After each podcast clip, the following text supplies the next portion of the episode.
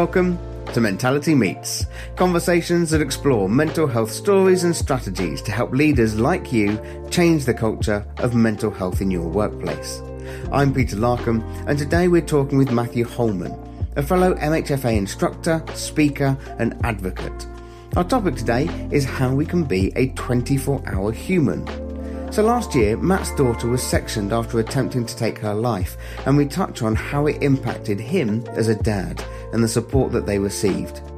We're also going to be talking about how we switch off to be more productive, and that we need to talk about the positives of mental health. So here's my conversation with Matthew Holman.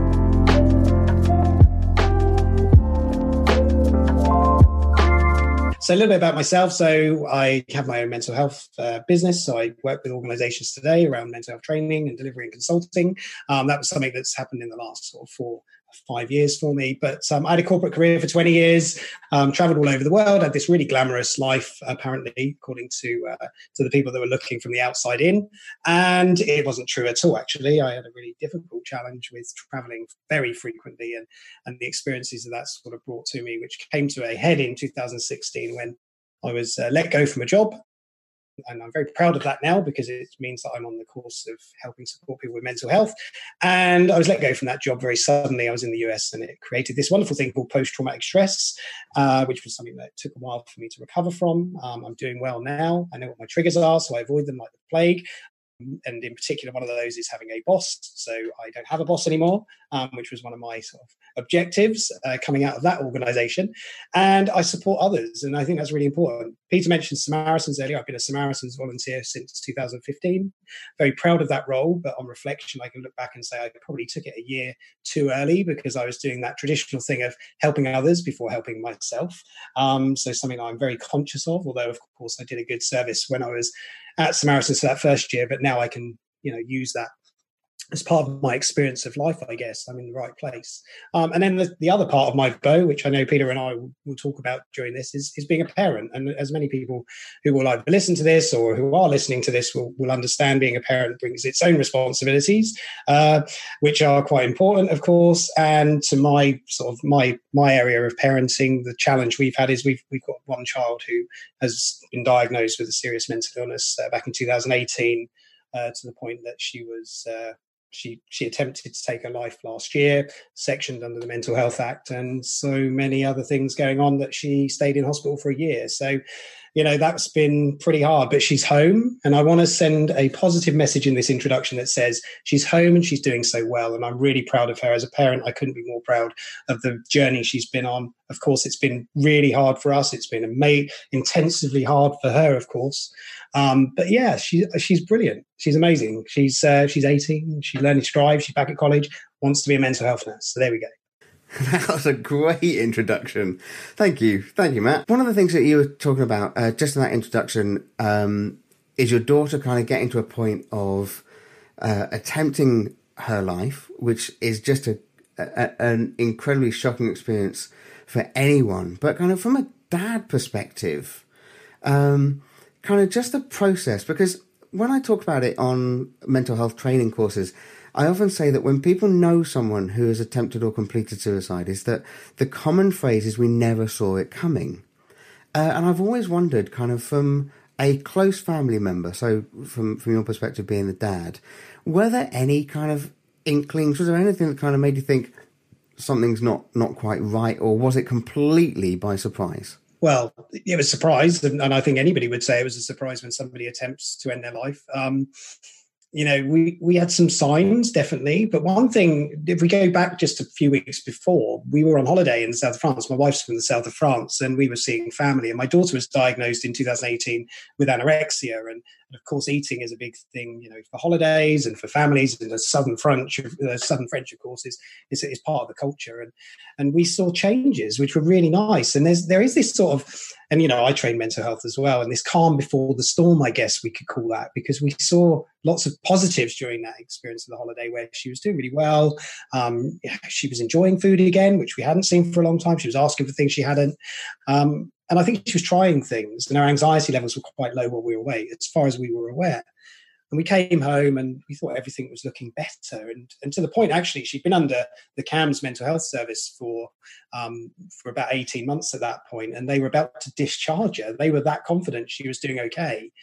Um, she turned 17 in the August, so a couple of weeks after we returned from holiday, she turned 17. She had a party, um, and the party was horrendous. It was at our house. There was about 50 other people came. They weren't, and they were all good children, good young people. They weren't. There was no real issues with them, but she couldn't handle that party. She found it really um, drained her anxiety, and it was the next day that she actually tried to end her life for the first time.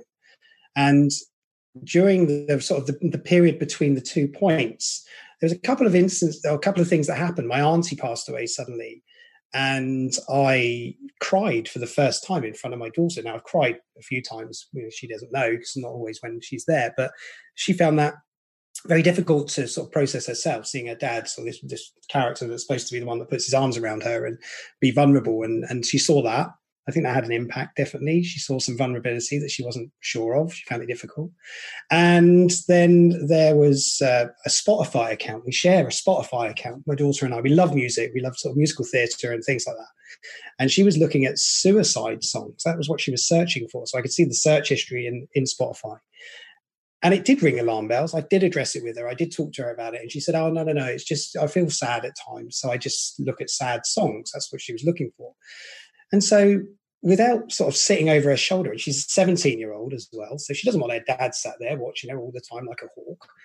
That's sort of where we ended up in the end of, you know, sort of August, beginning of September of last year was she just couldn't cope anymore. And just to make sort of so you understand what's gone on and why these things were going on with her in particular was earlier, well, sort of at best part of three or four months ago, I guess now, she was diagnosed on the autistic spectrum and it actually answered a lot of the questions as why she got to those points. There was lots of challenges, lots of anxiety, lots of other underlying things that were going on that we just didn't know about. Now we've got a much greater awareness and understanding of the challenges she was going through were all anxiety related. Why did she stop eating? Why was she, you know, restricting her food intake? Why was she showing high levels of anxiety around a party, which we'd all, you know, hope we'd have a bit of fun about? Maybe we're a bit anxious about some food or drink getting spilt somewhere, but it was quite an extreme form that she was going through. So yeah, so did we see it? No.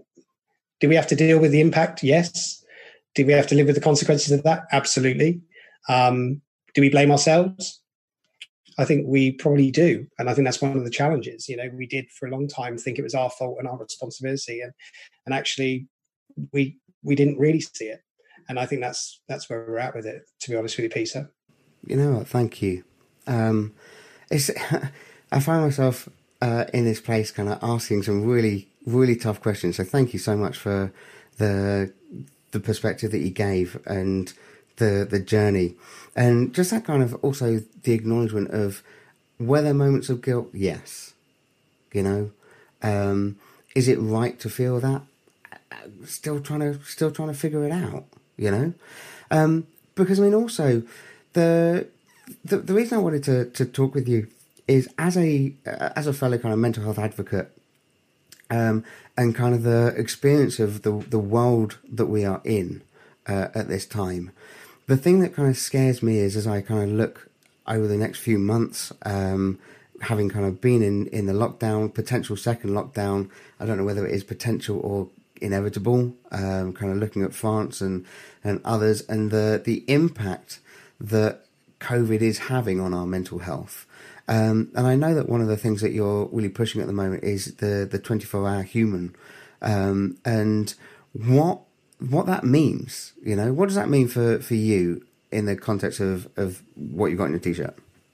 You know uh, this has been born out of so many different parts of my life really. You know the, the reality that when i used to work overseas i'd be working 16 18 hour days you know it's like i had to buy time from everywhere that i could find it. That was sleep that was in you know the exercise that was family that was everybody that i could sacrifice to do my job. And that's horrible so now i'm very focused on 24 hours is a really important part you know to be conscious of i think the other element of this is you know looking at the experiences that we all go through all the time. You know, we've got things we have to do every day, but we've also got things that we can choose to do every day, and we should choose more good stuff. And I did this TED talk last year, which was this, right, 24 hour humans.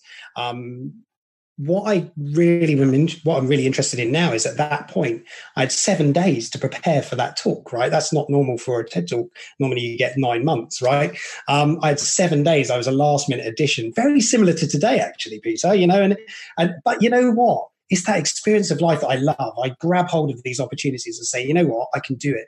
And and the only thing I had to do at that point was make some adjustments to my time right? Time is such an important element to all of this our lives are all dictated by time. If you think about schedules, you think about routines, you think about every morning when you wake up, you wake up at a certain time, you're very fixated on certain things. That's why my question was about the change in hours. I woke up this morning, give me an example, wake up this morning, my wife, and we, we don't have a clock in our room. My wife's got a, a Fitbit. I asked my wife what the time was. She said it's half past six. I thought, great, I'm going to get up, I'm going to go to the gym. Got up, picked up my phone from the other room, half past five. So, you know, so it, it gave me an extra hour today. So I didn't look at it and go, oh my God, this is horrendous. I looked at it and went, this is great. And that's exactly what I talk about when I talk about 24 hour humans. Every single one of us is as rich as each other in time. We cannot buy more, we cannot sell any. What we can do is invest it really well.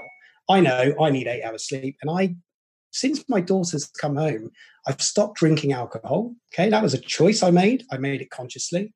Stop drinking alcohol and I've slept eight hours solid every night. And that's normal.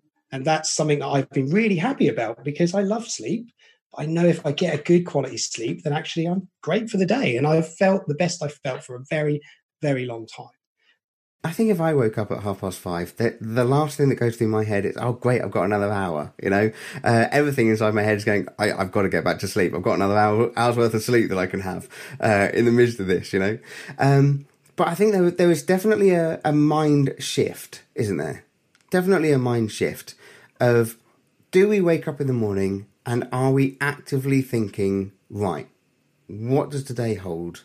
What are my priorities?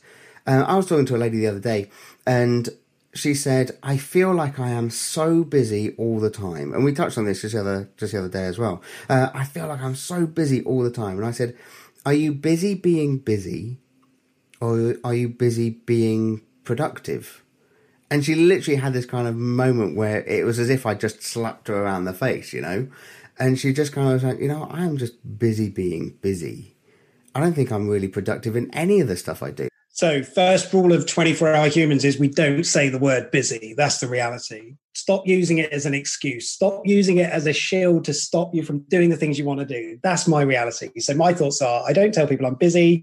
I just do things that make me feel good, or I try to do as many things as possible, cram in as many things to help support the things I want to do mental health awareness, helping my daughter, helping others. That's what I do, Peter. Hang on. Don't use the word busy, but just crack on and do the stuff that you want to do. Is that is it really that simple? Well, if you focus on it, absolutely. Why not? Why not? Oh, that that was that was a nice, simple, simple process. well, I'll tell you what, though, Pete. I'll tell you why I look at it that way. Right? Is I can I can do loads of things. Somebody looks at my diary, they'll say, "Oh my gosh, you're so busy. You've got so many things going on." That's fine. Crack on. If that's what you see, then that's what you see my reality is I only put things in my diary that I really want to be involved in doing. So when I'm training, mental health training, I'm really excited about being on that course, delivering that course to others. When I'm working on, you know, my golf swing, that's because I'm investing my time in something for me. When I go for a run or meet up with friends or whatever it is, that's me investing in time to do those things. And I think that's something that for me, and now here's that yeah, second half looks like I'm doing interview. the B word, but you know, it's I don't think about it that way. And actually, what that does is it clears my head a lot to not feel overwhelmed with so many things going on. We're going to be back to this interview in just a second.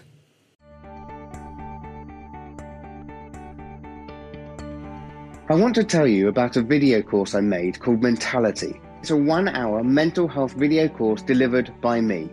It gives you the need to know essentials to spot the signs of poor mental health and take action. So here's what other people have said about it. Maria said, I was surprised how it made me think about myself and even my friends and family. Patients' feedback said, mentality is eye opening. It helps you support someone to get the help they need, perhaps potentially saving their life. James's response says, It was the best course I've been on. I had the attention span of a gnat, and I was gripped for the whole time. You see, poor mental health is devastating so many people all over the world. And yet, despite a general recognition that there's a problem, very few people know what to do. We miss the signs of poor mental health, or if we see someone struggling, we don't know what to do. And that's where mentality steps in. It's the need to know essentials on how to spot the warning signs and take appropriate action to respond. All packaged together in a digestible one hour video training course for your workforce. It's designed for everyone because every person, whoever you are, can be affected. To access Mentality, simply visit www.mentality.work. That's www.mentality.work. Click on Enroll, add your details, and enjoy. Mentality. Spot the signs and take action. And so let's get back to the second half of our interview. Statistics at the moment are, are raging about the, our inability to switch off. More so since COVID, since since being in lockdown and working from home, more people are struggling to switch off at the end of the day. And we find ourselves going back to work after dinner, into the evening, uh, before we go to bed. How do we switch off so we can be more productive? Because it's a bit of an, a, a countercultural prospect that you switch off to be more productive. Yeah, I, I think one of the things that we're fixating on is switching off at the end of the day. Why? Why can't we switch off during the day? Why could, why do we have to wait until seven or eight o'clock at night to switch off? It's, it's, it's rubbish. You know, I switch off during the day to have a nap. I love having a nap. It's great. It refreshes me. It repairs me. It prepares me for the sessions I do. I train like a morning session, afternoon session, and in the middle of that, I'll have a nap. People find it bizarre. They'll say, "What? You've had a sleep in the middle?" Like, yeah, and you know that's my choice. But it doesn't make me any less professional. It doesn't make me give me the uh, you know, no no ability to do my job. So we have to change our mindset. We have to think, well, actually, switching off can happen at any time in the day preferably not when you wake up because that would be quite challenging. But you know, at some point, if you need to switch off, do it. One thing I've I've done a lot of sort of these conversations over COVID, and and I do a lot with technology and with travel in particular because I still do a lot of work with travel.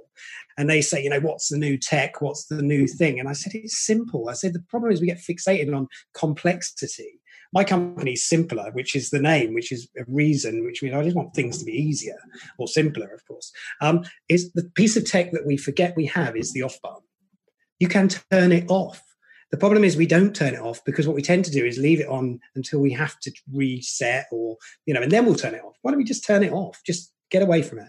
And I think it's so important for us to sort of recognize some of those elements. So don't feel like we have to switch off at the end of the day, switch off in the middle, and you can come back onto it, tune into it, and so on. So hopefully that's interesting. I'm loving I'm loving this uh, context. Um, but I, I, I, was disappointed when you said you can't switch off having just woken up because that sounds like the best time to switch off, doesn't it? you switch off the alarm. But loads of people on the chat bar are kind of saying, you know, no. yeah. having a nap uh, naps in the middle of the day are a much loved thing. Um, and I was just, I was going well, as soon as you said it, I said, you need to talk to Chandy, uh, who I know is on the call today. Um, because he is an absolute fan of a, of a nap. And sure enough, on the chat bars, you go down, nap a day is in my schedule, says Chandy, you know? Uh, definitely nap. And, and Andy says a guy worked for me for years, uh, and used to go to his car, have 30 minutes under the blanket every day, you know? Um, just this context of switching off in the day. It's not a bad thing, you know, and allows us just to kind of take some time and recharge.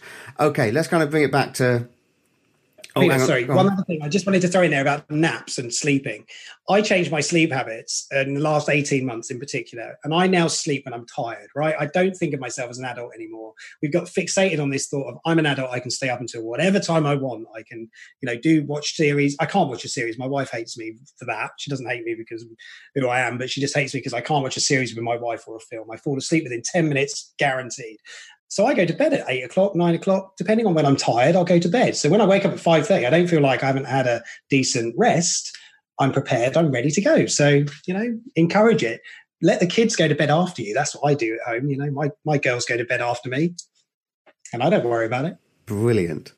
Do you reckon my three-year-old would be able to kind of just take himself to bed? That would be brilliant, well, wouldn't it? Let them take that responsibility. You know? I reckon. I, I, reckon I'd probably go to sleep and just find him snuggled up next to me, which actually isn't a bad isn't a bad shout. I think I might have to spend some time thinking about this and investing in this a little bit further. Right, we've got about five minutes uh, before we get to the end of the session. I just want to explore one last thing. So we've we've talked about uh, looking after ourselves and that productivity uh, and being able to switch off. We've talked about uh, the impact of mental health in our family, you know, um, and how we manage to to support others. And my final question to you is about how do we manage to support ourselves? And as someone who has volunteered with Samaritans, someone who kind of talks in, uh, about mental health as a real advocate uh, and training side of things, um, I know that there is no immunity to mental health, that I am just as vulnerable as everybody else. Um, and my question for you, just to kind of round all this up, I suppose, is what, apart from kind of sleep, because I think we've covered that one, but what do you do to to maintain your mental health? How do you keep yourself in a healthy place, Matt?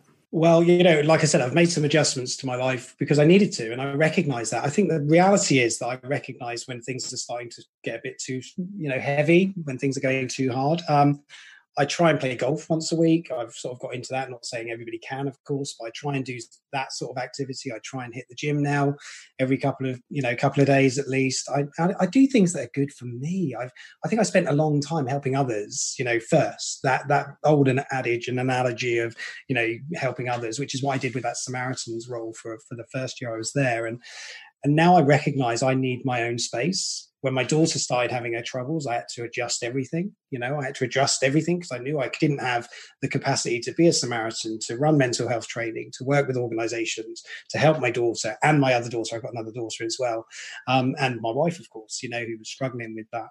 So, so it's making those adjustments and being conscious of those adjustments. You know, it's sort of like you've got to balance the books, and the books can't be overlaid with too many worries and concerns. And we have to really address some of those thoughts. Um, I'm very lucky. You know, I'm I'm a positive thinker, and I have positive mental health. And i love talking about mental health and you know sharing my journey sharing my experience talking about my daughter. And by the way my daughter knows that i talk about her and she's very comfortable with me doing so. And and i wouldn't do that if that was wasn't the case. And she talks about her own experiences. I love it because she'll tell her friends what she's been through and they're inquisitive. They want to know more and she'll share that. And and you know what? That's what this is all about for me. I've got a big poster in my office and and it says we need to talk about mental health. But what i really want to sort of leave on that thought is I think we only really talk about mental health when it's bad, and that's what the problem is right now. We only really address it when it's at problem points. My daughter only got the right support at the point that she tried to end her life, and I think that's a massive tragedy and failing on us as society. And that's what got to change. We need to learn to talk about it positively. When I talk to managers, and if you're a manager in, in this in this session, listen to this. Don't just have conversations with people when they're struggling. don't just talk about mental health when it's a bad thing. When somebody's coming to you saying, I'm struggling, talk to people about mental health as a positive because it really is. We can have great experiences of life, enjoy our lives. That's what we're here for. My friend, a friend of mine, passed away on Monday at 51 years old. He left a family with three children and a wife. You know, he wanted to live long and into his, you know, into his later years. He planned his retirement and yet he never made it and I think that's such an important thing. We have to adjust to do things that are really important to help ourselves and to to really sort of, you know, get through our lives, I guess, and live every day. I love that thought. I hope that helps, Peter.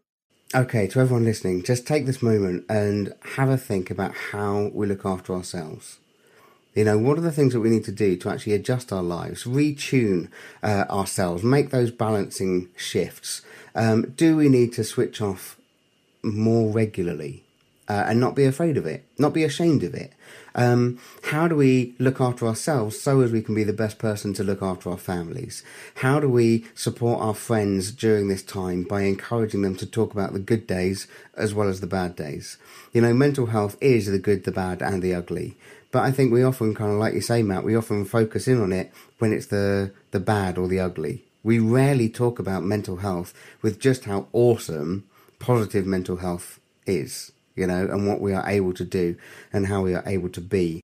But I think so often we get caught in this environment and in this world that is constantly asking more and more of us. And the only way we can really engage with that more and more is by learning how to look after ourselves and take more time to switch off, recharge, and be the best version of ourselves we can be. Okay, so dare I ask if you're going to take a nap in the middle of the day? And next week, we're going to be talking with Errol Chimanga. We connected because Errol has been designing some AI, artificial intelligence, to help us talk to an app about how we are coping when there is no one else there to hear us. So then the app can share it to ensure that we get the help that is available. And may I also encourage you to leave us a review on the podcast as it really helps to get the word out. And thanks again for listening to Mentality Meets, conversations that explore mental health stories and strategies to help leaders like you change the culture of mental health in your workplace.